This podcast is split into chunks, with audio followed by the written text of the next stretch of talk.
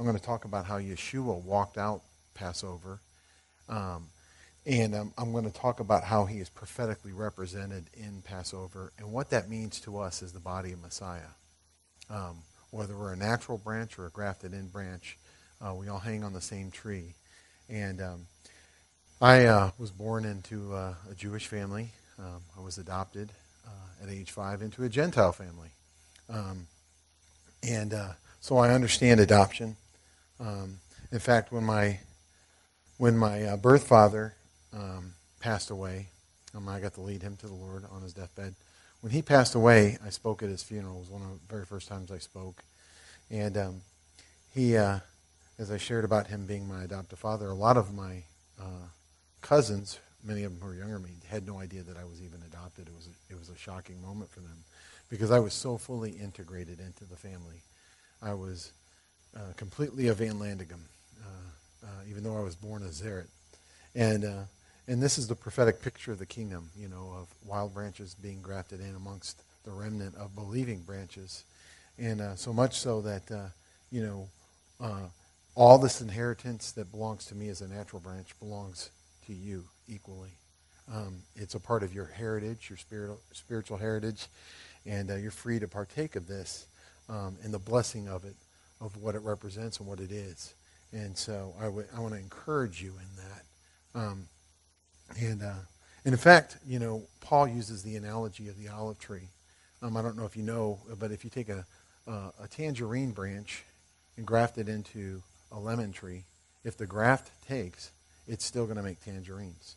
But the olive tree, when you graft into it um, a non-native branch, now you can't graft any branch into any tree, but if, it, if, if it's a branch that can be grafted in, um, it no longer makes the fruit of its tree of origin, but it makes the fruit of the root. And this is the prophetic picture of the nations being engrafted in amongst the commonwealth of believing Israel. And so this is the prophetic picture of the one new man that Paul talks about. And I believe that we're in a season, before we get into this, um, that what the prophet Zechariah prophesied about in Zechariah chapter 8, verse 23. He said, Ten men from every nation and every language would come and grab hold of the Jew by the corner of his garment and say, Let us go with you, for God is with you. Now, if you read the, the book of Zechariah, the whole thing's about the prophetic restoration of Israel and the end times battle over Jerusalem, if you read chapters 12 to 14. Um, and the nations of the governments of the world coming against um, Israel, and in particular Jerusalem. But ahead of that, in chapter 8, he talks about 10 men from every nation and every language. Well, how do you get 10 men from every nation and every language? Well, what, what that is, from the Hebraic mindset, from the Hebrew context, what the scriptures come to us from, 10 is a minyan.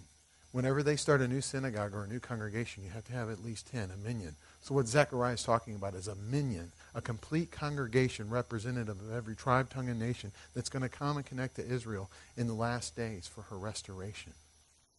And I believe that's what we're seeing begin to happen today. And so I want to I want to share a little bit about that with you uh, tonight and as we go into Messiah in the Passover.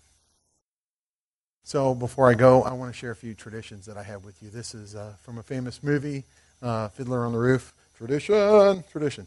Well, I have a few traditions, and uh, my people, we, we're known for our traditions. And uh, my tradition is, is at the front of it to give honor uh, to the Lord, and so, um, and honor a few things. And the first is, is where Messiah is lifted up, that he will draw men to himself. John 12:32. Yeshua is the Messiah, and if we would lift up him, that he would draw all men unto himself. And uh, so, Lord, we, we just uh, lay hold of that promise tonight where Yeshua, where the Messiah is lifted up, um, that you would draw men unto yourself, and we pray that you would in this very place. Um, salvation um, came through Yeshua on the cross, and this is what a prophetic picture of Passover is. Um, it, it, it's not by our works, um, lest any man should boast, as Rav Shaul, the um, Apostle Paul spoke, um, but it's by the shed blood of Yeshua in fulfillment of Passover. And uh, in addition to that, the Bible is the Word of God. When you came in here tonight and you sat down on your chair, did you study the chair or did you just sit in the chair? You just sat in it. It's an act of faith. You sat in it believing the chair is going to hold you up. And this Word will hold you up. In fact, here in Texas, uh, just a county over in Johnson County, we have a international treasure, not just a national treasure. there's only five complete sets of the Tanakh. That's the Hebrew Old Testament um, in the world on ancient scrolls.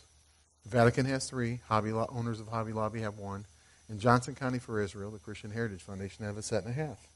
And um, and it's the only one in the world that you can see. In fact, there's only seven Psalm scrolls in the world. They have two of them. Um, but this is a, a, an excerpt of Passover in the Desert written on a um, Torah scroll, the section of Numbers, uh, chapter 8, um, from about 250 years ago, written in Aleppo, Syria. And then this, yeah, yeah. And then this um, is Israel's journey out of Numbers 32. And this was written in Yemen about 500 years ago um, on deerskin, which most Torah scrolls are on deerskin. There's other skins that are used. Um, but they, the thing I want to point out to you is, is the precision with which the word was preserved by the Jewish people is absolutely stunning and amazing. In fact, if you take um, a, a portion written 200 years ago in Poland and that same portion written 500 years ago in Yemen, you could practically line the letters up if you were to line the pages up and line up the letters. That's the precision.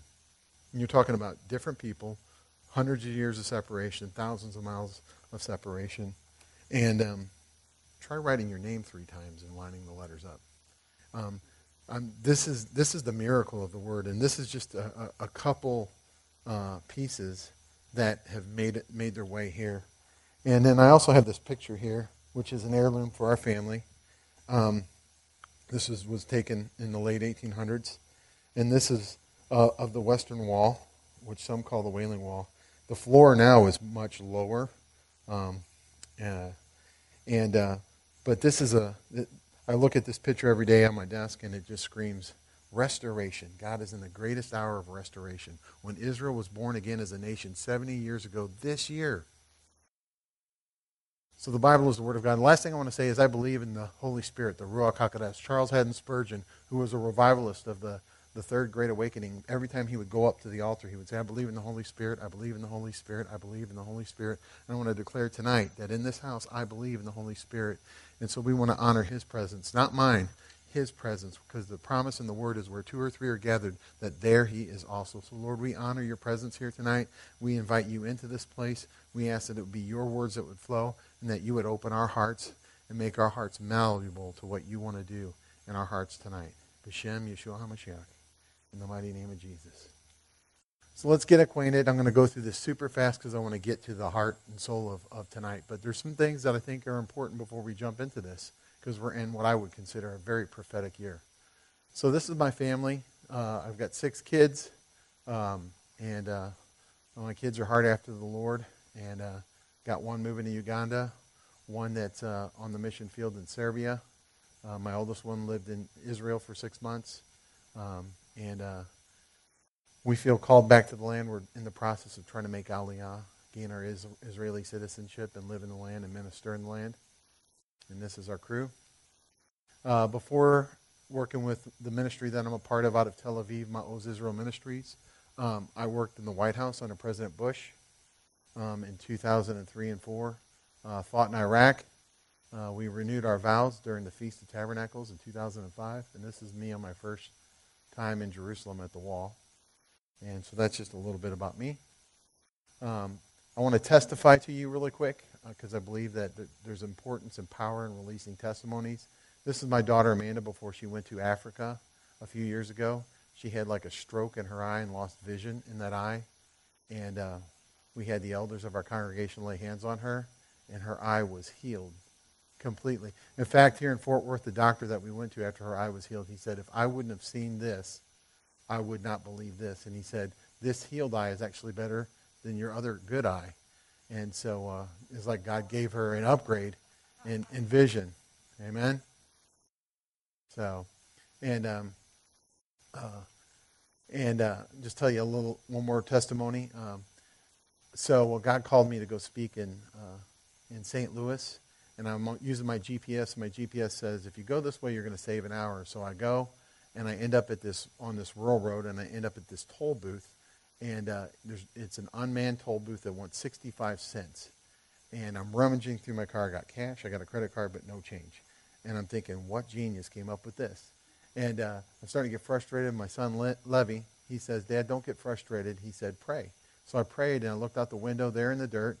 Um, I got out and there was a quarter, a uh, little, little sparkle in the dirt. Picked it up. It was a quarter. Underneath that was another quarter. Underneath that was a dime. Underneath that was a nickel. 65 cents. And so what I want to say is, is when God calls you to go, he'll resource you to go. And that the supernatural is, is very real and, and, and, and, and happening today.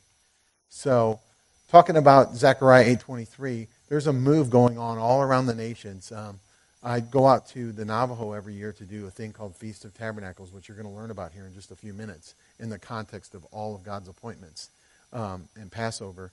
But uh, the, the, the, leader of the Navajo Nation, Ben Shelly, he made a, tr- a treaty or the covenant with, with Israel. And after that, they found oil on, on the Navajo lands. Um, and, uh, and blessings started to flow. And not only the Navajo, but the Cree in deep northern Canada flew into Montreal, 10 hours north of Montreal, where paved roads ended, you know, about three hours into the drive. And um, and then afterwards, doing Feast of Tabernacles with them, 300 of the Cree went over to Israel, and the power of the Lord fell in a, in a mighty, mighty way in all of their villages.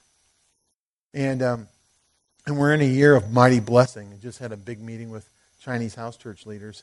And the one thing I want to point out to you that, that it, blessing Israel and standing with Israel and connecting with Israel releases blessing to the body. And um, China was the only country during World War II that didn't turn any Jewish people away. In fact, they took in between 80 and 100,000, depending on the number, uh, the, the group you talk to. And the thing is, is after the war was over, somewhere uh, um, about 1948, um, there were about a million Christians in China. From 1948 to 1998, the church in China grew 8,000% in a 50-year window. Um, the Youth with a Mission and the Center for World Missions estimate somewhere between um, 12 and 1,400 Chinese are coming to faith in Yeshua per hour, sustained revival. That's 10 million new believers a year. They have now 247 million believers in one generation. In this 70 year window of Israel's rebirth, 247 million have come into the kingdom. And now China has this huge force to connect with the messianic movement in the land. And the messianic movement is coming over into China, and they're having messianic leaders teach all across China. Is it a coincidence? Or is it the promise of God. Genesis 12:3 that I will bless those who bless you and curse those who curse you. So, this year, the 70th anniversary year, as we talk about Passover tonight, um, we have a holiday coming up called Yom HaAtzmaut, um, which means Independence Day in Israel, but it means more than that. In fact, the root word for Atzmaut, for Yom HaAtzmaut, um, is Atzmai, which means my bones. And to me, that's a prophetic illusion that here in the word for Israel's Independence Day, is the root word for this is my bones. Well, we know in Ezekiel that the prophet Ezekiel prophesied that the dry bones would come back together. Um, and the last part of that great restoration is the breath of life coming in. And, uh, and we have a saying called Am Israel Chai, the people of Israel live. And so in, in, in, in Hebrew, our numbers are also our letters. And so 2018 is a significant year. It means life. Um, and uh, and it's a double portion of life because, whoops. Okay, here we go. Um, 1818 years after Hadrian kicked out the last remnants of the Jewish people um, after the Second War. Um, there was the 80-70 war, and then the 130 to 135 war was the last war, and the last remnants of the Jewish people were booted from the land. 1818 years after that, um, Israel um, was born again as a nation. And we celebrate that in the year 2018. And so, in the Hebrew mindset, this is the year of a triple portion of restoration of life. And, uh, and, and if you watch Israel, there's prophetic things happening. Just this past weekend, as we were on the eve of Passover, um, and as Passover was beginning, the Hamas terrorist group in the, in the Gaza Strip tried to mobilize a million people to, to breach um, the border uh, barrier in five different places. Now, they were only able to mobilize about 30,000 in five different places, but it was nothing like that had ever happened. And for the first time in history, Israeli fighter jets penetrated Iranian airspace undetected. And then on Passover, 10 meters from, from the Temple Mount, Passover sacrifice was conducted by the Kohanim, the priests for the third temple. And see, the thing a lot of people aren't aware of is back in 2010, they in Mitzpah, Jericho, they began to build a replica of, of, the, of the temple complex for, to train the third priesthood. They, um, they've made the garments, all the implements for the third temple.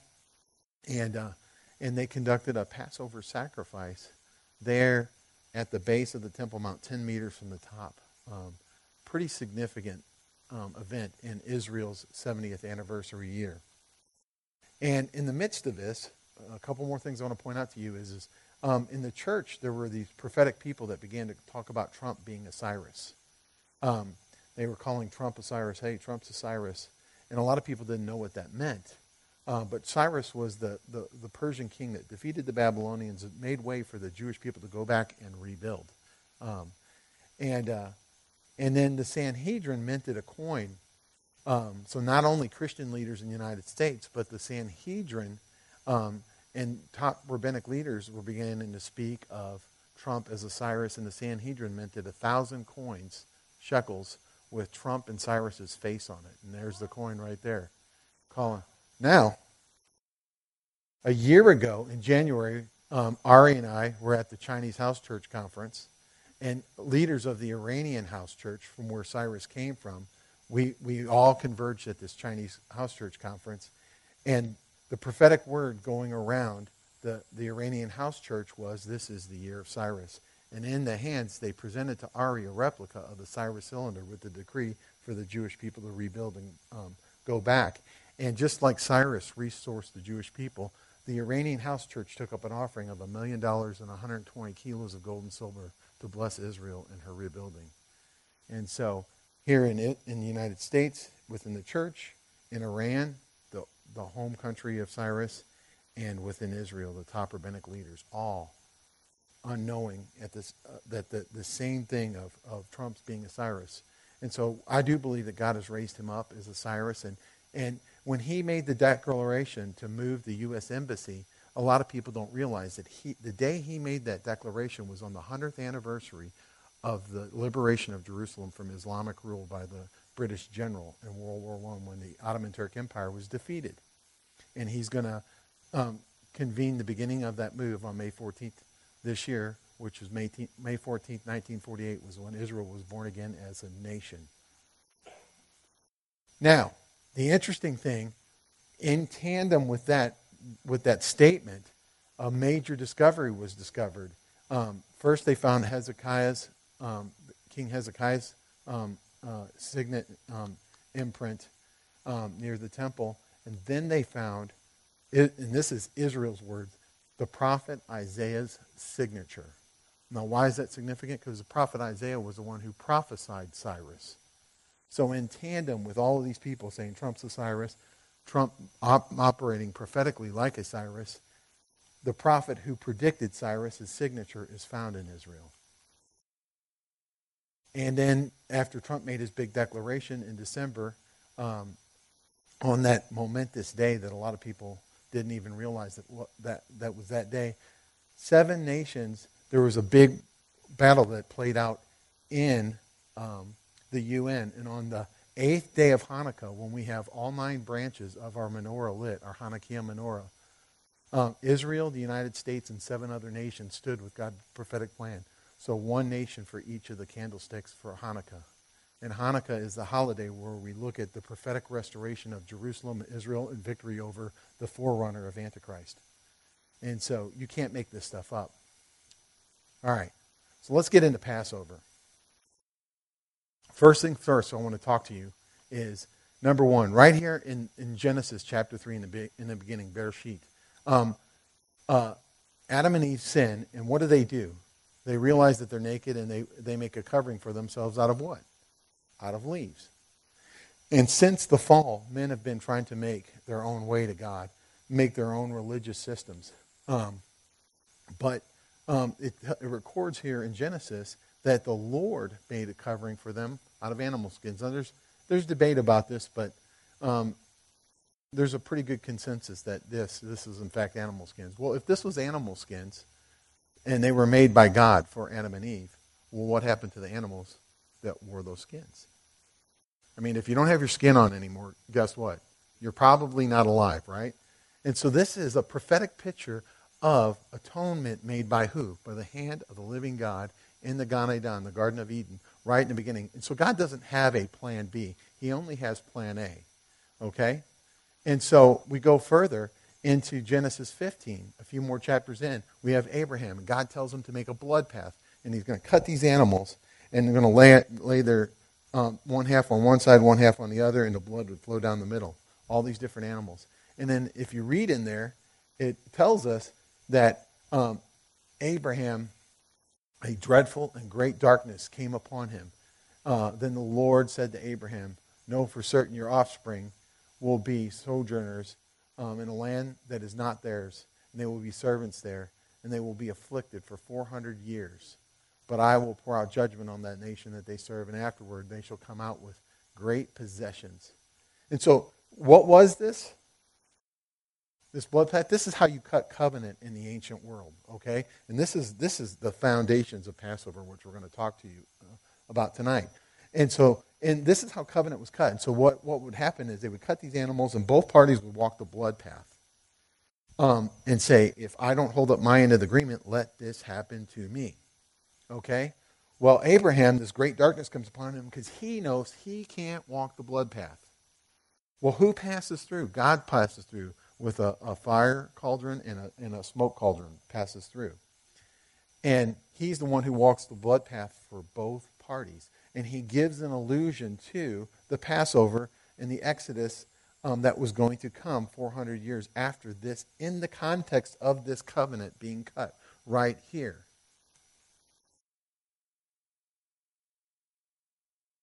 And it's interesting to note that that same, you know, those same feet of God, the fire and the smoke that walked through the blood path, what did he lead the children out? A pillar of fire by night and a pillar of cloud by day. The same, the same feet that walked the blood path are leading them 400 years out. And it's right here encoded right there in Genesis 15. Then Genesis 22, um, he tells him to take his promised son up onto the mount and sacrifice him. And uh, he's getting ready to sacrifice um, his son, and he's got the knife up in the up in the air, and the angel of the Lord stops him. And then there's a ram caught in the thicket by his his horn, and he becomes the substitutionary sacrifice. God does not have a plan B. And then finally, we have the Passover um, in the Exodus out of Egypt and um, and they they have a substitutionary sacrifice in that of a lamb that they they sacrifice, um, and they eat. Um, and the interesting thing is is um, in in the context of Passover, you know, they had to bring the lamb in with them for two weeks. Um, on the first of Nisan, which is the beginning, the biblical New Year. Um, today in Israel, they celebrate New Year's in the fall. Uh, with the beginning of the they call Rosh Hashanah, the head of the year in the fall. But the biblical New Year is the first of Nisan, two weeks before Passover. And from the first of Nisan to the 14th of Nisan, which was the Passover, um, they were to keep this lamb in their house. Now, when my daughter Amanda lived in Israel, um, she lived over there for almost a year, um, all total. Um, one of the families that they um, that was their neighbor were Arabs, and they had this they had this uh, goat that they they slaughtered for one of their meals. And she said the kids grew attached to it and were petting it and was like a pet to the family. And then it was killed. And think about this you know, you bring a, a lamb into your home, you're observing it, you, you grow to love it, and then you got to sacrifice it and eat it. And, and, the gruesomeness and the, and, the, and the intensity of what, of what this is, it, it, the prophetic picture of God's perfect sacrifice, but it's much more than that. We're going to get into that tonight. Um, and so the point I want to make before we get deep into Passover here is, is from the Garden of Eden all the way up till now, um, God doesn't have a plan B. He has plan A. God, God makes a covering out of animal skins for Adam and Eve. The blood path, Abraham couldn't walk it, but God does. Mount Moriah, God provides a substitute. the Exodus and Passover, God provides a substitute. The cross, Yeshua comes and dies in our place um, in fulfillment of what the prophets foretold. And so he will provide, he will provide, he will provide. He did provide a substitutionary sacrifice. There's no plan B. So before we get into to, to Passover, I want to I wanna lay a foundation here. We've got a table here that we've got all the stuff sitting on, okay? And this table is the foundation. We've got books, cups, candles, all kinds of stuff, pamphlets, Haggadahs, uh, shofars. And so I want to lay some foundation. You need to understand the biblical calendar. The Lord has a calendar, and then we have um, a calendar that we operate on. And I've brought some calendars for everybody who came here tonight as a gift from me to you. Um, and you guys can take these home. But it's going to show you where the biblical holidays are um, on the calendar. Um, and it's going to show you how Messiah is pictured in each one of these. Okay? Um, and it's going to show you a lot more than that. But the point of it is, is to show you that everything prophetically is based upon God's reckoning of time, which was re- revealed to Moses at Mount Sinai. And so the first unit of time that we need to talk about is the day. Genesis 1 5, God called the light day, and the darkness he called night, and there was evening and there was morning the first day. And so in the Hebrew mind, um, the, the beginning of the day begins at sunset. Our reckoning of time, sunset isn't the beginning of the, of the new day, it's midnight. Um, and that's really key to interpretation of, of, of Scripture. Um, but I want to lay that foundational unit of time. Um, but they think about time completely different in, in the Eastern world than we do. Um, with the Chinese people um, that I was with, all the way into the Middle East, um, they think of time cyclically. Um, we think of time in linear. And what I mean by that is, is we've got Sunday, Monday, Tuesday, Wednesday, Thursday, Friday. Start a new line. Sunday, Monday, Tuesday, Wednesday, Thursday, Friday, Saturday. Start a new line. Linear. But the Hebrew mind and the Eastern mind thinks of time completely different. It's cyclical. It's the it's the way I explain it to my kids is if you've got a it's like a spring. You got a, a big spring. You've got these coils that continuously um, make this circle in the same path. It never touches the same place once because it's, it's a continuous cycle. That's what that spring is. And that's, that's how the, the, the Hebrew mind thinks about time. And so this is actually a representation of a calendar from the Eastern mindset and from the Hebrew mindset. And, and, tied in here are all these agricultural things that are all prophetic indicators. And we're going to talk a little bit about that. But um, I think that John even speaks to this in the Revelation when he says, Then he who sat on the throne said, Behold, I make all things new.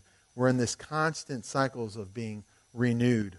God's making all things new. And Paul says, Be transformed by the renewing of your mind. And so the Hebrew mind, when they hear that, they're thinking of the prophetic calendar. They're not just thinking of being transformed. It's not just a random statement. That, that connects to calendar in the Hebrew mind. So are we on the right calendar? Well, there's a number of different calendars in the world. Um, but the, the three majors are um, the lunar calendar, which is the, what the Islamic world uses. It's dedicated to the Arabian moon god, which is Allah, which was actually a form of Baal worship. Um, it was their version of Baal worship, and then it became Islam. Uh, it got rebranded. Um, and that's why on the top of um, mosques you'll see this crescent moon because that's their God. Um, and their, their calendar, um, the lunar year is 354 days, and so their calendar radically, and they don't have a leap year, so it radically revolves against ours. It's constantly revolving against ours. Then we have the calendar that we use in the Western world, the solar, the Julian or Gregorian calendar, which is dedicated to the Roman sun god Sol Invictus, and it's purely a solar calendar 365, 366, and a leap year. Then you have the Hebrew calendar, um, dedicated and, and, and brought to us by the God of the of the Bible, um, and uh, and it's a lunar solar calendar, and it's tied to both. And so they also have a leap year, and when they have a leap year, they have a 13th month. And so um, whenever you see the beginning of the first little sliver of the moon on this side, that's the beginning of a Hebrew month, the new moon, Rosh Hodesh. And so the, the thing I want to foot stomp is, is everything in prophecy in the scripture is tied to this calendar. And so we want to understand this, both as it relates to Yeshua's first and second coming. So let's talk about the feasts. Before we get into um, uh, Passover, we need to understand the foundation of what is Passover. Passover is one of really eight appointments. In Leviticus chapter 23, verses 1 through 44, the Lord gives um, seven seasonal and one weekly prophetic appointment. The word in there, moedim, or moed, singular, moedim, plural. Um, these are p- appointments. It's if, if God came to you and he said, I want to meet with you here, here, here, and here. Mark it on your calendar. Now, you could call that a holiday, but really it's an appointment because God said, I'm going to meet with you. If your boss says, I want to meet with you, you don't call it a holiday, right? You, you, you call it a meeting. And so the Hebrew word here is appointment. It's a meeting. Um, and it's a prophetic appointment that ties to God's overall plan of restoration that began in the garden. No plan B, just a plan A. Um, and so he gives the Sabbath, he gives the Passover, he gives unleavened bread, first fruits, Pentecost, trumpets, atonement, and the Feast of Tabernacles in English. Um, or Pesach, Hag Hamatzah, HaBikarim, Shavuot, Yom Teruah, Yom Kippur, Sukkot. Um, and so we understand that Yeshua's death is tied to Passover. Um, Yeshua died as the Passover lamb in fulfillment of the Passover lamb. Um, but there's so much more here. Um, the next prophetic appointment begins the very next day, Hag Hamatzah. For seven days, we're in the middle of Hag Hamatzah. Um, from Passover, um, counting Passover plus the seven days of Hag Hamatzah, eight days we eat unleavened bread. Well, before we get into Passover week, we have a, a thing where we where we go through our house called Bedikat Chametz, the removal of leaven. What is leaven a symbol of? Sin. All right? And so this is unleavened bread. But before, and spring cleaning comes from this. Um, there's a lot of things that we do today come, come from the practices of the Bible, like boxer shorts. Um, the high, God invented that for the high priest. Um, just so you know, all kinds of crazy stuff. Um, covers. You know, there's 50,000 words in English that have a, a they come directly etymologically from Hebrew, and covers is one of them. And it comes from kippah, a covering. Um, and uh, so when you pull your covers up, it's a prophetic incense, a prophetic act, because it's rooted in the covering. And this is rooted in that prophetic covering that God poured out on Yom Kippur. We're going to talk about that. But we do this, this thing, Bedikat Hametz. We go through the house, we take a candle, a spoon, um, a cloth, a feather, and we go through and we search for leaven. After the mamas have gone through the house and uh, de-leavenized it um, to the best of their ability, you're going to go through and you're going to search for it. And any that we find, we take it out. And all of these implements have a prophetic picture. The feather, the Holy Spirit, the, wo- the wood, the, the spoon, the cross, the candle, the Word of God. Thy Word is a lamp unto my feet and a light unto my path. And it's the Word of God that brings light to the darkness inside of us. Um, all of these and every part of it has a, a prophetic, a prophetic application. Um, but the thing is, is um, no matter how hard we try, we've been doing this my 30, 31st Passover this year. Um, a couple years ago, we had a girl staying with us from Arkansas, and she was going to school, and um, and my sons would she she had her own snacks, and she learned pretty quick that if she left them out, my sons would eat them. And so she decided she found this cabinet that we would store chairs in. Well, there were no chairs in there, so she stuffed all of her cakes and ho hos and ding dongs and all that stuff that whatever they were called in there. And so I did my whole Bedikat Hametz, go through the whole house. And then about five days into Passover week, I realized, oh my gosh, I opened this up looking for chairs, and there's Leaven City in there. And and the thing of it is, is we could do our best, but ultimately we need somebody to remove the leaven. And did you know when Yeshua drove out the tax um, or the money changers from the temple and flipped the temple tables over? Bedikat Hametz. He was going through cleaning cleaning house. No, he didn't. No, no, he didn't. He used a whip. So maybe we need to bring a whip into our Passover. Get that leaven out. Um, all right. Anyway, uh, but unleavened bread. And so Yeshua, this is a picture of Yeshua's body in the grave and the removal of sin from the world. Um, and, uh, and then he resurrects first fruits.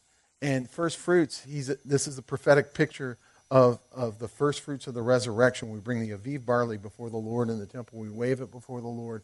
And not only did Yeshua, but others resurrected with him. And Acts tells us that there were 500 witnesses to the fact that Yeshua and other people got up out of the grave. Um, and that's a former. There's a prophetic pattern of formers and ladders. And the formers are great, but the, the ladders are always greater. And then 50 days later comes Shavuot. Now, the book of Acts was not the first Shavuot or Pentecost. Um, the first Shavuot or Pentecost happens at Mount Sinai. It's in the third month. Because if the first of Nisan, two weeks before Passover, is the beginning of the new year, um, and you've got this whole week, and then 50 days later, you've got Shavuot, you're into the third month of the year. Well, what happens in the third month of the year? They're at Mount Sinai, and Moses is up on the mountain. Exodus chapter 32, he comes down with the first set of Ten Commandments. Um, and what are the children of Israel doing? Worshiping the golden calf. Well, what does he do? He breaks the Ten Commandments, right? Then he destroys the, um, the golden calf. He tells the Levites to strap on their swords and go through the camp and kill. Exodus 32. And how many die? About 3,000. First Shavuot, the Word of God comes down on stone. 1,500 years later, the Ruach HaKodesh, the Holy Spirit, comes down upon um, the Talmidim, the, the disciples of Yeshua, gathered in the upper room, and the Holy Spirit comes down in tongues of fire. And there was fire on the mountain when Moses was up there, but tongues of fire come down and on the hearts of the disciple, and the word of God is emblazoned. The Torah is emblazoned onto the hearts of the Talmidim, the disciples of Yeshua, and they go out in the power of the Holy Spirit. And how many get saved? About 3,000. God is working on his prophetic calendar. Then the prophetic calendar goes quiet for the summer. I call this the church age. I might be wrong, I might be right, but this is just what I call it. And this is the age where the, the, the Besorah, the good news, is going out to all the nations. Um, and this is, what do you do in, in summer? You go out in your garden, you come home from work, and you're pulling maters off your mater plant, and zucchini squash, and corn if you can grow it. Um, I've never been able to grow corn. Anyway, uh, but then the fall comes, and it's the picture of the final harvest, okay? And, uh, and then the prophetic calendar picks back up again. And it picks up with trumpets, Yom Teruah. Today they call it Rosh Hashanah, but it's not called that in the, in the, in the scriptures. It's called Yom Teruah, the day of trumpeting. And in a synagogue service, we'll blast the trumpet a hundred times. And, um, and then uh, um, 10 days later comes Yom, uh, Yom Kippur, the Day of Atonement. And the 10 days between this is called Yomim Noraim, the days of all. And then five days after Yom Kippur comes Sukkot, the Feast of Tabernacles. Well, this is a picture of Yeshua's return. What, what heralds his return? A trumpet blast and the shout um, when he comes back. And what's the, the prophetic calendar picked back up with? Trumpets. Then 10 days later, um, the Day of Atonement. It's a prophetic picture of the atonement of Israel, um, Zechariah and Romans uh, and Joel, um, and the judgment of the nations um, that are gathered against Israel. And then five days later, Sukkot, which is the, the wedding supper of the Lamb. It's a prophetic picture of the wedding supper of the Lamb, and the Hebrew wedding is patterned after this. In fact, the Hebrew wedding was a two phased event. It begins with Passover. We have a cup of wine that Yeshua drinks during the Passover Seder meal, and he holds it up and he says, I'm not going to have this cup with you again till my kingdom comes. Okay? Well, in the Hebrew context, uh, how weddings went were let's let's pretend that you know you're in um, Capernaum um, first century Israel, and you fancy this young maiden over here, okay? And you're Mordecai, okay? And uh, and uh, and this is Joey Banami behind you, which is is your dad. And uh, you say, um, Dad, I want to I want to marry this this fair maiden.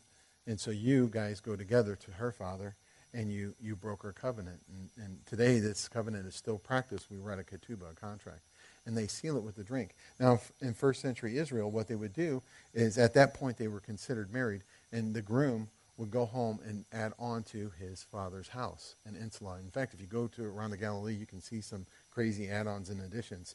And they were going to, he was going to prepare a suitable habitation for his bride. And it wasn't until the father of the groom said, "You've made a suitable habitation for your bride. Go get her. Hey, you need to put a little more hay in that mattress. Um, she's going to want a bigger kitchen." Um, uh, but it, it wasn't until the father said you made a suitable habitation for your bride that the second phase of the wedding would take place.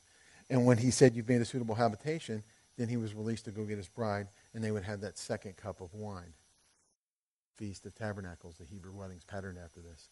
And so the disciples understood that Yeshua is speaking, wedding speak, in the context of his prophetic appointments. And we're going to go deep into Passover tonight. But you need to understand what Passover is. Passover is number one of seven prophetic appointments. And it's not just these seasonal, and it's not just the weekly, the Shabbat, but the Lord actually has prophetic appointments all through the Word. Um, um, in, in the book of Acts, you see God moving at um, 9 in the morning, noon, um, and at 3 o'clock. Well, why? Because this is the time of the, the, the, offerings in the temple, but it was the appointed hour of prayer. Um, and it's, it's even referenced that way um, a couple places in the New Testament, the appointed hour prayer. Well, this was the, the time of the, um, the morning, afternoon, and evening offering was an appointed time, an appointment, daily. Then you had the weekly, the Shabbat. Then you had the monthly, Rosh Chodesh, the new moon. Um, then you had the seasonal, which are right here before you. Then in every gener- or every decade you had one, the Shemitah year, the Sabbath of the land. Every seven years we rest the land. And then in every generation we have the Yuval, the Jubilee. So really, there's a message here in these prophetic appointments that he individually and prophetically, individually, he wants you from sun up to sun down. He wants your day. The Shabbat, he wants your week. Rosh Chodesh, he wants your month. The, the, the seasonal feast, he wants your year. The Shemitah, he wants your decade. The Yuval, the Jubilee, he wants your generation. He wants every moment of your life. And there's a prophetic appointment for every moment of your life. These are prophetic appointments.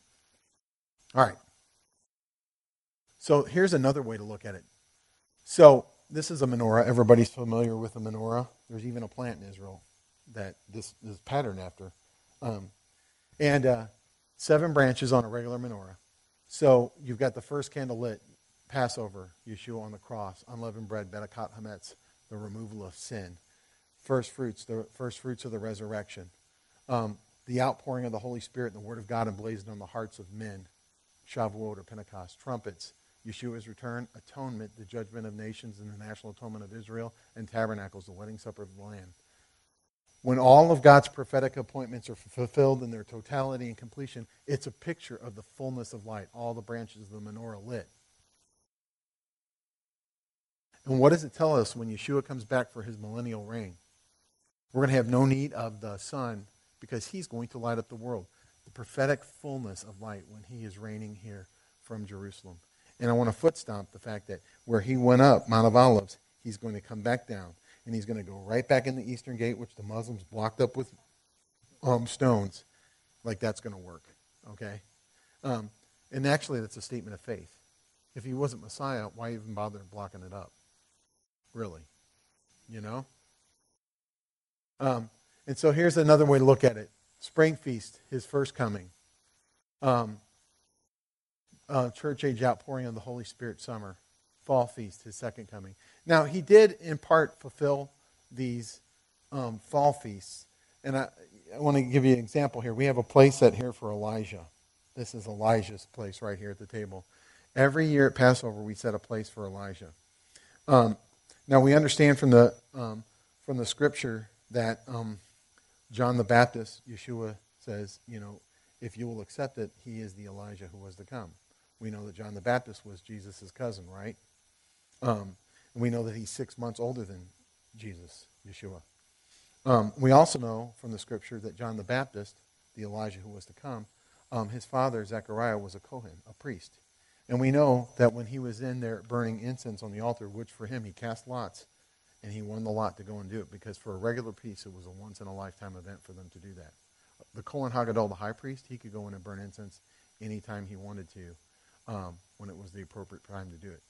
But for a regular priest, he only got to do it one time in his life. So this one time in a life event, John the Baptist's father, Zechariah, is in the temple burning incense on the incense altar, and he has this encounter. He's told he's going to have a son, John the Baptist. Um, and it turns out he is the Elijah who was to come. Well, the, they give us a little clue in there that um, Zechariah was a priest in the course of Abiah. We know from the historical record there, there were 24 courses of priests. Abiah was one of them, and they served two week stints in the temple. So, if during their normal um, temple service window, if that was point of conception, then that puts John the Baptist being born when? Passover. When we expected that's when we set a place for Elijah. The kids get up, they go open the door to see if Elijah's there. And if he's six months older than Yeshua, then that puts Yeshua being born during Feast of Tabernacles. Christ tabernacled among us. So God's moving on his prophetic calendar. So this is the I want to lay that foundation for you because we can talk about Passover, but if you don't understand it in its native origin context, Leviticus 23, which Leviticus 23 is like the keys to prophecy. Everybody wants to try to understand prophecy without understanding this. But you got to have the keys if you want to open that door properly. I mean, you can you can push your way in, but when you have Leviticus 23 and you understand these prophetic appointments, it's the keys to prophecy, and it's the key to understanding the prophetic properly. So let's talk about Passover. Leviticus 23 5, the Lord tells us it's the 14th of Nisan. Like I said before, this is the first month of the year. Two weeks into the new year, um, this is the biblical new year. Now, today we have a biblical new year and a civil new year, but in Israel we celebrate the civil new year, not the biblical new year. Um, and we have a special meal to remember to look back. But in a sense, it's not just a look back, it's also a rehearsal dinner for the wedding supper of the Lamb. So this isn't just a looking back, this is also a looking forward to this great momentous day when Yeshua comes back for his bride. Because what did he say? Uh, Behold, I go to prepare a place for you. In my Father's house are many rooms or many mansions. The accurate translation is rooms. He's talking bridal speak. He takes that drink I'm not going to have again with you till kingdom comes. And I'm going to prepare a place for you. In my father's house are many rooms. He's making a suitable habitation for his bride. And when he comes back is the second phase of that Hebrew wedding. And so this is not only a looking back, but this is a looking forward. It's not just a looking back to the Exodus from Egypt, but it's also a looking back to what Yeshua did, and it's a looking forward to what he's going to do. He's coming back for his bride. So we had this special meal, and during the meal, we have a number of things here um, we had this bread, we had this matzah. Um, and in order for matzah to be kosher for Passover, it's not just unleavened.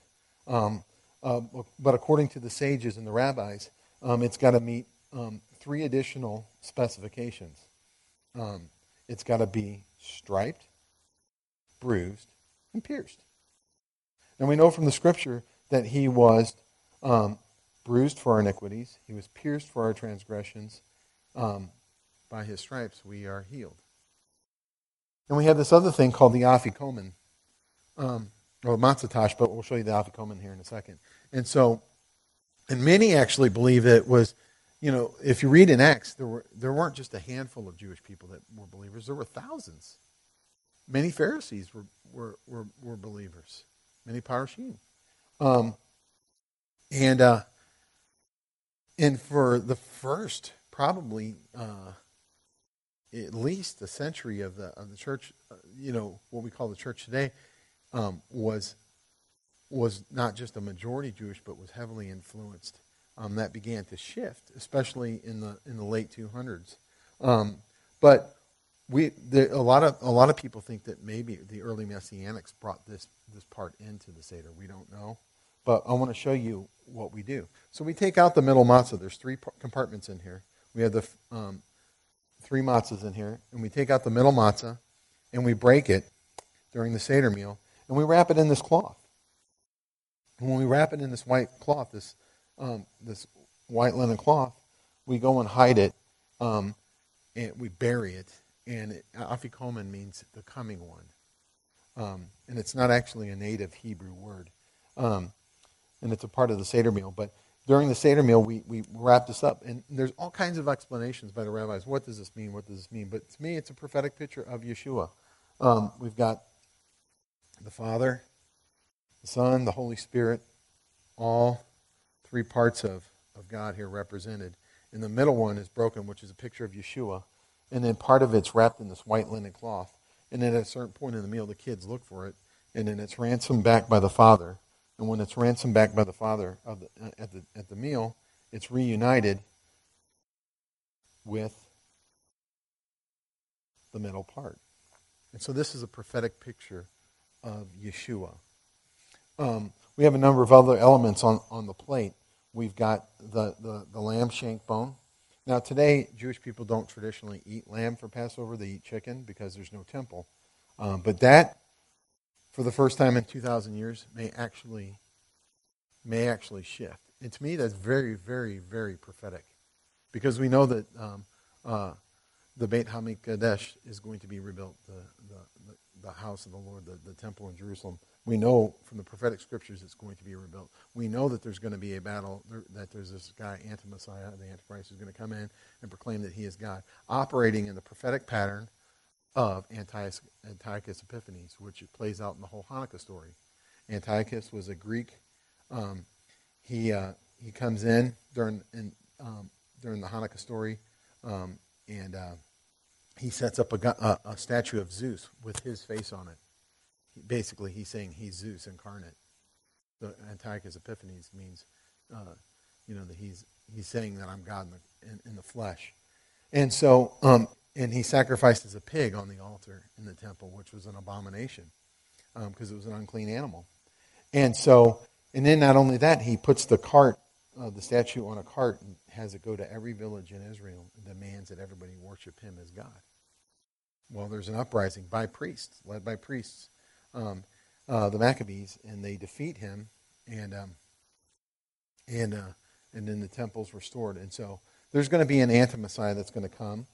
That where, where all systems go for a third temple. I could show you picture after picture. The altar's built, the clothes are made, um, all the implements. And interestingly enough, um, Richman, he had he did an interview with the, the Telegraph of London.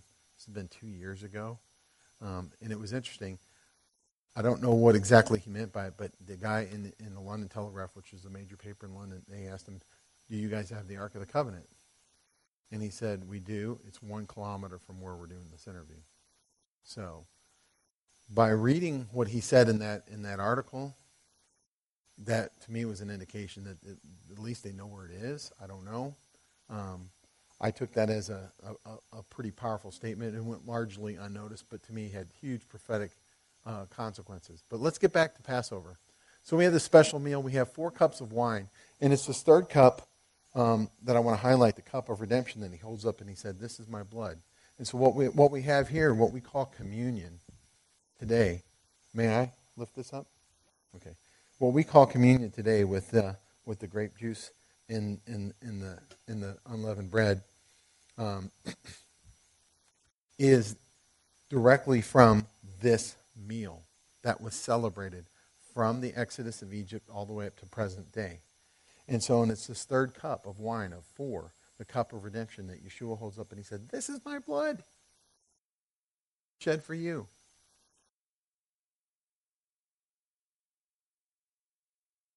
And then we have this book called the Haggadah, the Telling. There's a couple different ones up here. This is the one I've used for a, a lot of years, the Messianic Passover Haggadah. Um, it's pretty good. Uh, but um, Miss Ann gave me a copy of this one by First Fruits of Zion, which is a, a messianic ministry um, in Israel. And uh, this is actually a pretty cool Haggadah. I think we might give this one a go next year. Um, but it takes you through through the whole Passover story in about an hour's time. And we go through all the key parts. We go through the bitter herbs. We go through the matzah, the, the different cups of wine and what, what, they, what they represent. But the thing that I want to point out to you tonight, um, not just the elements of the Seder meal themselves, which you would see in a lot of traditional Messiah and the Passover Seder, the thing I want you to understand is that this is, this is the Lord's prophetic calendar that he is working on. Um, and, and it's tied to Yeshua's first coming and second coming, and it's tied to what I really call the bridal anointing. Because he's speaking bridal speak as he holds up that, um, that second cup of wine and, and he makes that statement to his disciples that I'm not going to have this again um, till my, my, you know, my Father's kingdom comes. You know, he's speaking bridal speak, and his disciples understood that. So let's, um, let's look at a couple more things here. Um, number one, there's this famous saying, a picture's worth a thousand words. So we have this famous picture of the Last Supper with the nice white tablecloth. Um, they're all sitting on really cool chairs. They're all surrounding them with these awesome robes um, that are, you know, gold, very Roman. Um, and, uh, um, and he's got this huge loaf of Panera bread. Um, And uh, now that's a picture. And, you know, when he, when he painted this, he was doing the best he had with what he had to do. But is that an accurate picture of what Passover looked like and what it was? It, it creates an image in our mind when we think of the Last Supper, but no, this is what Passover looked like. Sitting on the floor, reclining on pillows. We didn't sit on chairs, we sat on the floor. And we're not eating Panera bread, we're eating matzah, which is a picture of Yeshua. Um, not this humongous Panera bread. And so, why does that matter? Well, number one, you know, when we understand things properly, um, it's not changing anything doctrinally here, but it, it is a revelation. For instance, before this whole Passover drama plays out, Yeshua's in the, Garden, or, um, the Garden um, uh, of Gethsemane. Um, and uh, he's praying out, out there, and uh, as he's praying, the disciples are falling asleep, and it says blood and sweat start to pour out. Now, I've heard all kinds of crazy explanations about, you know, even doctors, you know, citing historical things where people started sweating blood. Now, I don't know anybody who sweated blood, and I've never heard of anybody. Maybe it's happened, but um, but what the what the Hebrew mind grabs something, especially when you're reading it in its native context, um, and you're reading it from a Hebraic mind. And let me give you an example of this. In, in, in the time of Yeshua, the Garden of Gethsemane is olive trees, and there's really old olive trees there today. And they and they processed olives there, and there's two things they did with olives. They run a millstone over it, and then they would take a huge, enormous crushing stone, this big vertical stone, and they would bring this big vertical stone down to bear on olive down olives down here in this little basin and completely and utterly smash crush the olives. And you would get the best press of oil from that. That giant crushing stone is a gethsemane. And so the hebrew mind the image that comes to the Hebrew mind is here's Yeshua in the Garden of Gethsemane. And the Gethsemane of the world's sin, the crushing weight of the world's sin, is coming down on Yeshua, and the blood is coming out. Now, that doesn't change anything doctrinally, but I want, what I'm trying to show you is when you begin to look at the Bible through Hebrew glasses, you begin to, the Bible comes alive in a way that you never understood before. You, you tracking with me? Making sense? Not sounding crazy? All right. Okay. So um, the other thing I want to point out is they're sitting, reclining as free men, because free men sat reclining. Um, slaves did not eat this way, but free men did. And they're eating the unleavened bread. And, and the, the reality is we're not just free men, but the reality change when you think about Passover in the context of us as believers. How am I doing on time? Okay. Um, you guys got 10 more minutes in you? Okay, all right. All right, so 15? Okay, all right. You give me 15, I'll take it. So, um, the, okay. Problem, problem is getting me to shut up, all right? So, uh, so let, but the thing I want to I want to point out to you is is, is um, uh, I forget what I was saying now before I asked. Freeman. It'll come back to me. Oh, yeah. So they weren't just free men. Um, but the, there's a change here that's that you when you understand it from the Hebraic mindset, and when I talk to my fellow Jewish people about this, it freaks them out because when they think about God, they think about God and approaching God completely different. You know, for instance, the only time that somebody could go into the presence of God was during Yom Kippur, the sixth prophetic appointment on that calendar from Leviticus 23. One time of the year, the Kohen Hagadol could go into the Kodesh for Kodeshim before the, the Ark of the Covenant and make atonement for the people. And it was a huge all-day event. Multiple baths, you know. Um, and he didn't wear his normal high priestly garments. He wore just plain white, regular priestly garments. And he would go in there after this elaborate ceremony. And it was just him, one person, for the whole nation, one time a year. But Hebrews tells us that now we can go boldly before the throne. This is a huge reality change. Now, it doesn't mean cavalier, but what it does mean is number one, we're free, but we're not just free, we're sons and daughters now. Okay? This is the reality that we operate in as believers. That we can go boldly before before the throne, and that we can actually literally call him Abba. Um, that's that's really a foreign thing, um, and it's that's it's a huge privilege that we operate on, and not to be. And the the the, the problem with that is is we we forget the holiness of God. Um, whereas there's a, a real understanding of the holiness and the awesomeness of God, I think, within, uh, especially within Orthodox Judaism. There's a lot of baggage there, but there's also a real revelation of the holiness of God.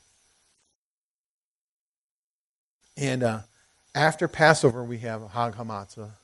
Um, and this comes to us from Leviticus 20, um, 23 6. It's the 15th of Nisan. It's a high Shabbat. The thing I want to point out to you is Shabbat, or uh, Passover week, we have two Shabbats. And a lot of theologians mess up the timeline because they don't understand that there's actually two Sabbaths during Passover week. Unleavened bread is a Sabbath. It's a high Sabbath, but it's a Sabbath. And Jewish people just simply refer to it as a Shabbat.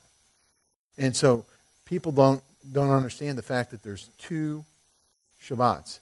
And when you start reading this whole, what you would call the Passion Week, um, with the revelation of there's two Sabbaths now, um, that's that that really affects how people read that and, and interpret that. Um, because the one thing that you have to understand is the whole concept in the church, and I don't want to I don't want to offend or hurt anybody or tip over anybody's sacred cows here, but you know the Good Friday to Sunday morning, three days, three nights. That's not three days, three nights. Okay, and so I'm not trying to not trying to hurt anybody's feelings, but but but we un, we should understand it in it what what it really looked like, and when we get that, there's more revelation there for us. Um, and and like I said, we the whole ceremony of Bedikat Hametz, the removal of leaven, and there's it's a prophetic picture of we can't do it; He had to do it for us. Um, and in the first fruits of the barley harvest, um, we would bring it in uh, Leviticus uh, 23:11. It's a holy convocation. There's three holy convocations, three times a year where all of Israel would present themselves, or all the Israeli men would present themselves before the Lord. Um, and then in a Shemitah year, um, on Feast of Tabernacles, um, the entire nation, men, women, and children, would have to present themselves. So once a year, every seventh year, during the seventh and final feast, all of Israel would have to present themselves before the Lord. Because um, the king would bring the word. He would read the entire Torah to the whole gathered nation. He would re- read the entire thing to them. And then they would get the high priestly blessing. And it's a prophetic picture of the king and the priest, Yeshua, who was both king and priest, bringing the word and the blessing to his people. But this is a holy convocation where all the men would come. And typically their, their children and, and their wives would come along too, but they weren't required to. And they present themselves before the Lord in the temple. And so you've got this, you've got Shavuot, Pentecost, um, and that's why all these people were gathered in, in Jerusalem during Shavuot. These were Jews from all around the nations, the diaspora that were scattered, coming back to celebrate this holy convocation and the Feast of Tabernacles, the seventh and final feast. Um, and uh, and the interesting thing about Shavuot, um, the four spring feast, is it's got three different names: Hag Hag Shavuot, and here's the references. Yom HaBikurim, Day of First Fruits, because it's also a first fruits. The first first fruits was the first fruits of the barley harvest. The second first fruits is the first fruits of the wheat harvest, um, because now they're, they're getting the first fruits of the wheat is coming in. Um, and that's another prophetic picture. So the first first fruits is a prophetic picture of um, the resurrection. The second first fruits is a, pro- a prophetic picture of um, the first fruits of all the nations coming in. And then Hag HaKatzir the Feast of Harvest. Um, and so, um, and like I said earlier, you know, uh, Mount uh, in on the mountain, Mount in in, in Sinai, uh, uh they uh, they're out there, and uh, Moses is up there on the mountain, and God's given him the revelation, and then he comes down, and one of the things that's interesting about um, Shavuot in the context of all of these um, spring feasts is that we read the book of Ezekiel with a whirlwind coming um, of the north, the great marching wind. We also read Ezekiel 36. We read about the fleshy heart and the stony hearts.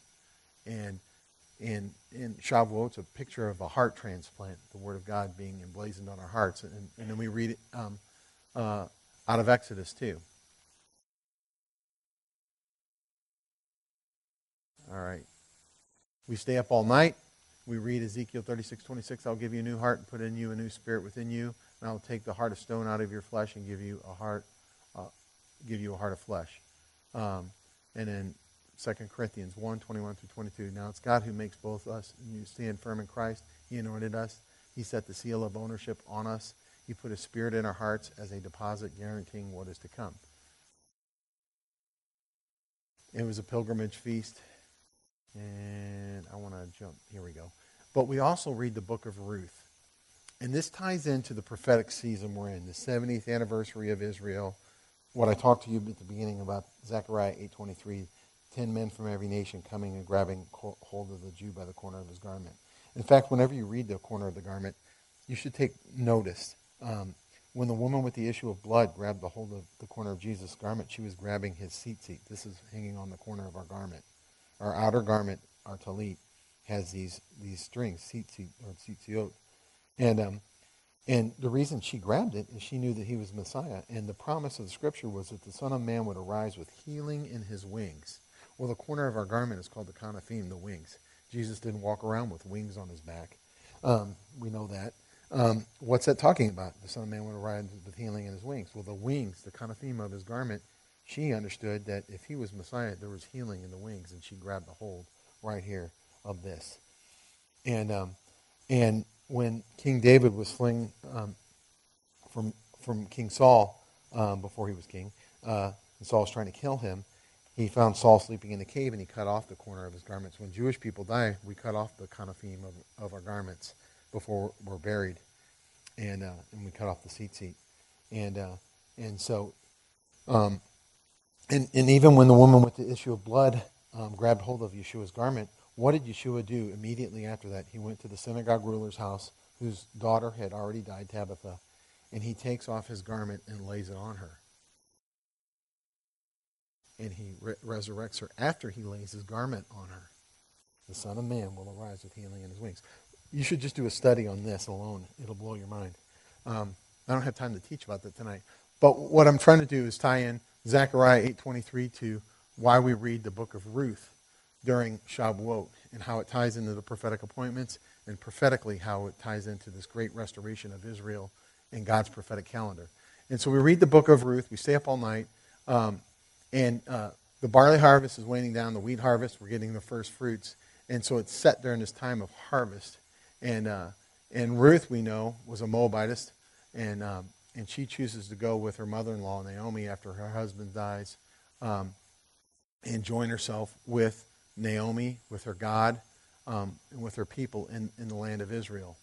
Um, and we, we read on about how Boaz ends up being her kinsman redeemer, and then she ends up being the line of Yeshua. Um, well, the thing about this is, is you know Ruth devotes herself to the God of Israel, to His Word, um, and Shavuot is, is a celebration of the giving of the Word. We, we celebrate the giving of the Torah during Shavuot, and she connects herself um, this takes place at Beit Lechem, the house of bread, where Yeshua is going to um, be born and where um, the line of Messiah comes through. And, um, uh, and Ruth comes to Boaz during the night, and she lays at his feet um, at the end of the bar- barley harvest, and she says, Spread the corner of your garment over me, for you have the right of redemption over me. Here's that corner of the garment again, the bridal anointing. This bridal anointing tied into the prophetic plan of God in the feasts And Orpah, um, her other sister in law, you know, she didn't go with Ruth and Naomi back to the land. She said, I love you, Naomi. I love you, Naomi. But she, she turns and goes back to Moab. And Orpah means in Hebrew to turn the back of the neck. But Ruth means a friend with vision in Hebrew. And Ruth joins herself to the people of Israel. Um, and then she's um, allowed to glean from the corners of the field, but then she's invited to glean not just from the corners, which was allowed by Torah, but now she's um, given a double portion from, uh, from the center of the field. And this is a picture of the blessing of those who bless Israel in the last days and the double portion I believe that will flow. So, Passover, this covenant meal, that we celebrate, which has become the Lord's Supper in churches today, with these four different cups of wine the cup of redemption, um, cup of blessing, the cup of plagues. All of these elements, the bitter herbs, to remind us of the bitterness of slavery, the bitterness of bondage that we were once in, but now we're not in it because we're free. And greater than that, now we're sons and daughters. It's a prophetic appointment of God. It's not just a holiday. And in one sense, we're looking back at what was done in Egypt, at the cross. But from the context of the bridal anointing, I'm not going to have this cup again with you till my kingdom comes. It's the second phase of the Jewish wedding that we're looking for. And it's an allusion to follow this prophetic calendar to the wedding supper of Lamb, to Feast of Tabernacles. It's a wedding dinner rehearsal. Today we have a wedding a rehearsal dinner before the wedding. And so what I want to put before you is in large sense in the church today there's this belief that oh you know that's old we don't we don't need this anymore it's done it's done but when you go through this and you understand the fullness of it and that God is still working on this calendar today in fact if you watch Israel and you look at key events unfolding like like that um, the the Israeli jets over Iran all of these Muslims trying to storm across the Gaza border and this monumental sacrifice being taken place. Well, it's not just it's not just happening on any random day. It's happening on a prophetic appointment. And if you watch events with Israel and you start watching the biblical calendar, you're going to see God is still working on this calendar. He's saying something to you. And so it's a part of your inheritance, but greater than that, he's still working on this. And he's not done with Israel. He's coming back.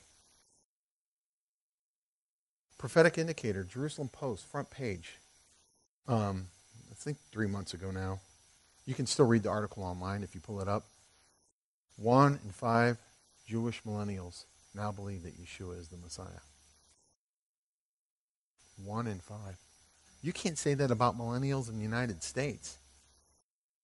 If you did a survey of millennials here in the United States, you'd probably you'd be lucky if you got one in one or one in, you know I mean I, I don't you know uh, you know what I mean but the point is is that's a monumental prophetic marker now my people when they come to know Messiah I want to foot stamp something we're still Jewish okay you know um, and um, and so I don't want to hurt anybody's feelings but you know if you want to talk to us about Messiah don't try to make us a Baptist.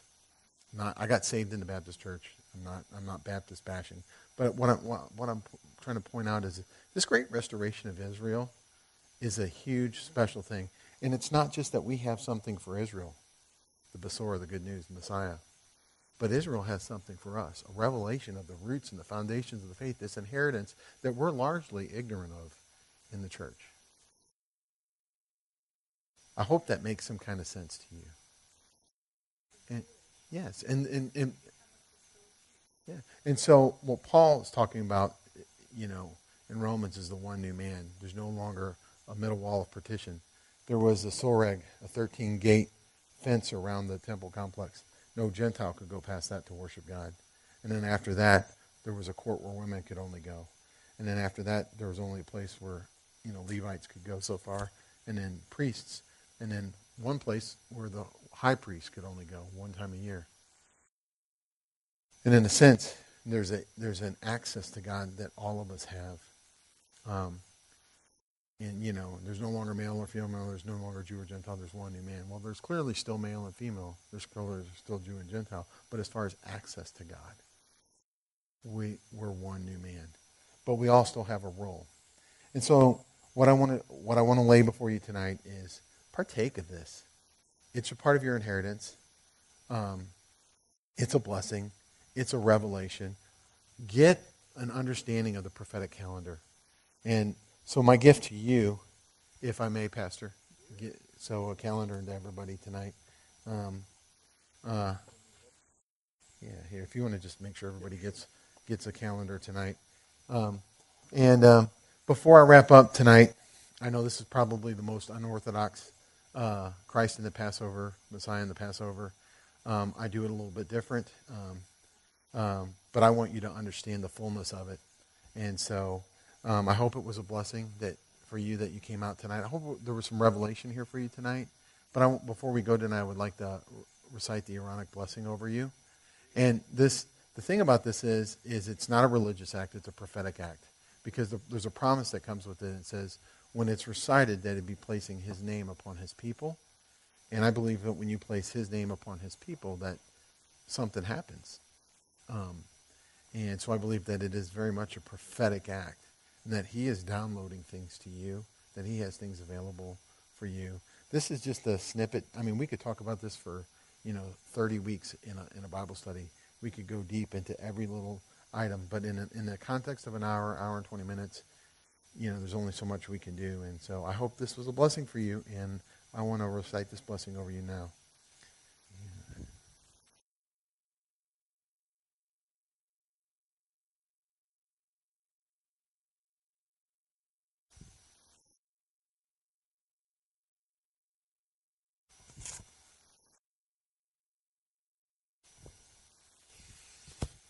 I'm going to hold my hands like this, and I'm not trying to be weird. Um, but this represents the Hebrew letter Shin, which is the first letter in the title of God. Not, it's not a name, it's a title, Shaddai, El Shaddai. And uh, if you ever saw Leonard Nimoy from Star Trek, Spock, he held his hand like this. Leonard Nimoy was Jewish. And he was actually imparting uh, covertly high priestly blessing over his audience when he said, live long and prosper. And so, uh, yeah, and, and the three valleys of Jerusalem come together and form a Shin. Um, every door is marked with a, a thing called a mezuzah, and at the top there's a, a Shin. And uh, even the chambers of our heart, a cutaway of the sideway, uh, side cutaway of our heart, you can see the Hebrew letter Shin, where we have the mark of our Maker. And so we're placing His name upon you. That's why I'm holding my hands this way.